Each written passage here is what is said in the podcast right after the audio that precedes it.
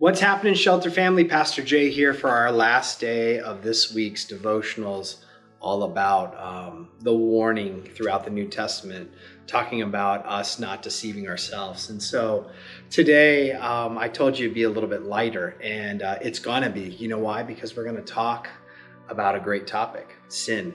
And you're thinking, how can that be lighter? I'm going to show you in a second, but I'm going to open up with a quote that I think is really, really cool from Voltaire. It says, The human brain is a complex organ with the wonderful power of enabling man to find reasons for continuing to believe whatever it is that he wants to believe. Wow, how true is that for you and me? And so I saved this last verse of do not be deceived um, out of First John chapter 1 for the last because I think it kind of puts a, a cap and a feather on this entire week of devotions.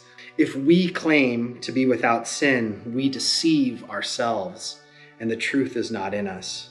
Yet if we confess our sins, he's faithful and just and will forgive us our sins and purify us from all unrighteousness. You know, I think my life's work and mission is is truly to get you and me to understand that we don't have to have a problem with sin because God doesn't have a problem with sin. However, what he does have a problem with is when we don't recognize that there's sin inside of us, that we struggle with it. Meaning that I think that we tend to make sin a bigger thing than it truly is when we hide it when we fake it, when we put on a mask and we come into a Sunday morning. But instead, what here, instead, what John's saying is don't deceive yourself. Just say, hey, I've got sin. Confess your sin. Be specific with it. Be articulate with it. Be transparent with it. And when you do, immediately he's faithful and just to forgive it. That doesn't mean that the reason why he forgives it is because we confess it. No, he forgives it because that is his nature, and the power of that forgiveness came through his cross and taking our sin upon himself. So, what this beautiful thing that happens is that confession brings us to the throne of God, right?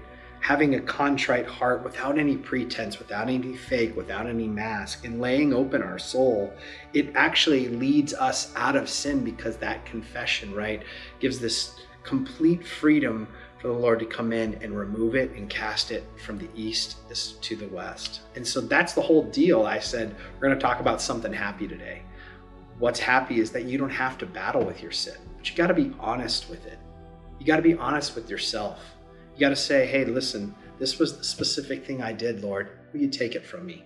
It doesn't need to be more than that. It needs to be something that's real, that's honest, that's contrite, and what I love is with that faith act of you doing that confession, it unlocks something that is so freeing in your own soul as He takes it and cleanses you. So, guys, this whole week it's been about the idea of just being honest, where you truly are, and throwing yourself upon the Lord. Don't deceive yourself.